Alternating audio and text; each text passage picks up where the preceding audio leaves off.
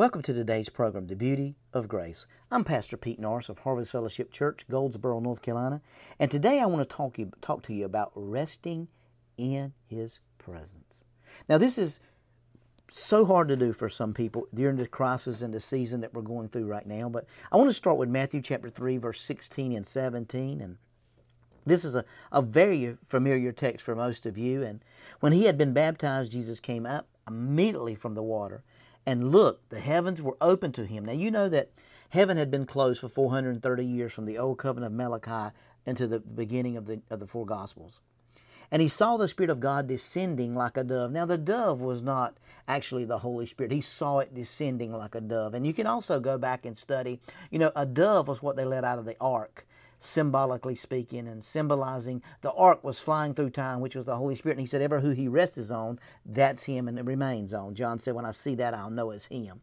Like a dove and a lightning upon him. And suddenly there a voice came from heaven saying, This is my beloved Son, in whom I am well pleased.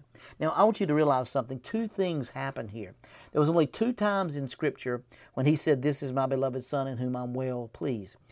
14,000 feet above sea level when he was on the Mount of Transfiguration, and 4,000 feet below sea level when he was being baptized at the Jordan.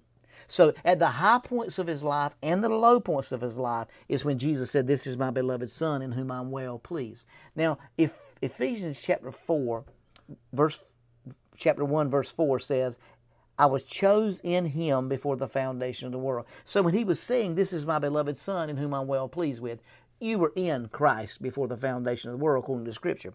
So if you pray what you've already attained, you never have the joy of seeing it answered. If you pray for what you've already obtained, now how many of you know that Jesus has given us everything?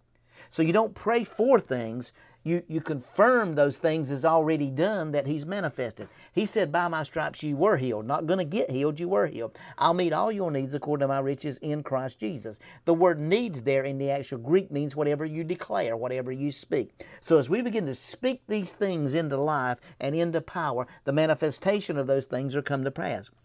Praying is getting answers, which is an ongoing source of joy. In other words, if you're praying and you don't get a, a, a, peace or don't enjoy prayer, you're not going to continue to do it. That's why the joy of the Lord in Nehemiah, the joy of the Lord is our strength. So we get strength in joy, which means it sustains us. Now look at John chapter 16, 23 and 24. And in that day you shall ask me nothing.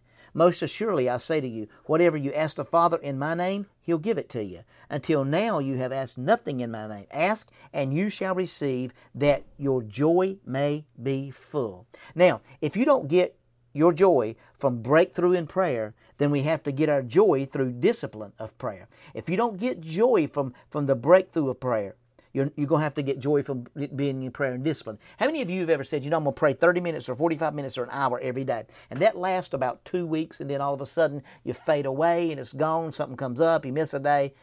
We begin to celebrate form instead of breakthrough. In other words, we begin to celebrate the formality of prayer and miss the breakthrough of prayer. We should be getting prayers answered.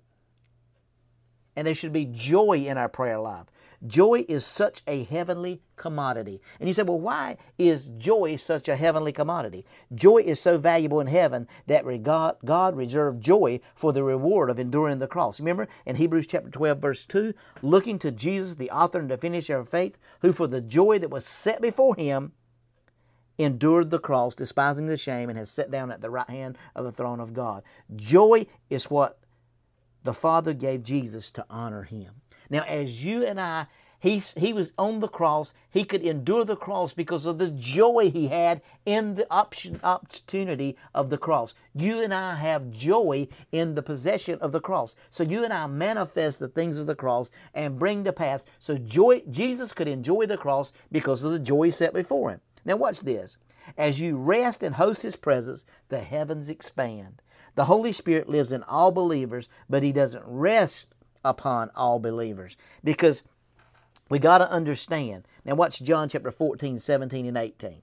The Spirit of truth, whom the world cannot receive, because it neither sees him or knows him, but you know him, for he dwells with you and will be shall dwell with you and shall be in you. I will not leave you orphans. I will come to you. See, He changes our sonship but we have to be aware of His presence. See, most people are not aware of His presence till they get in praise and worship music, till they get into prayer time, till they get in the closet. He's with you all the time. He can never leave you or forsake you. So His presence is always there. So rest during this season of your life in His presence. Just rest in this season and enjoy the goodness of, of the Lord. He changes our sonship, but we must be aware of His presence. So just enjoy the presence of the Lord. Don't don't watch CNN or, or Fox Network and be terrified with all the things you see going on around the world. Just begin to rest in His presence and enjoy the intimacy with the Father. He loves you, and this is the beauty of grace.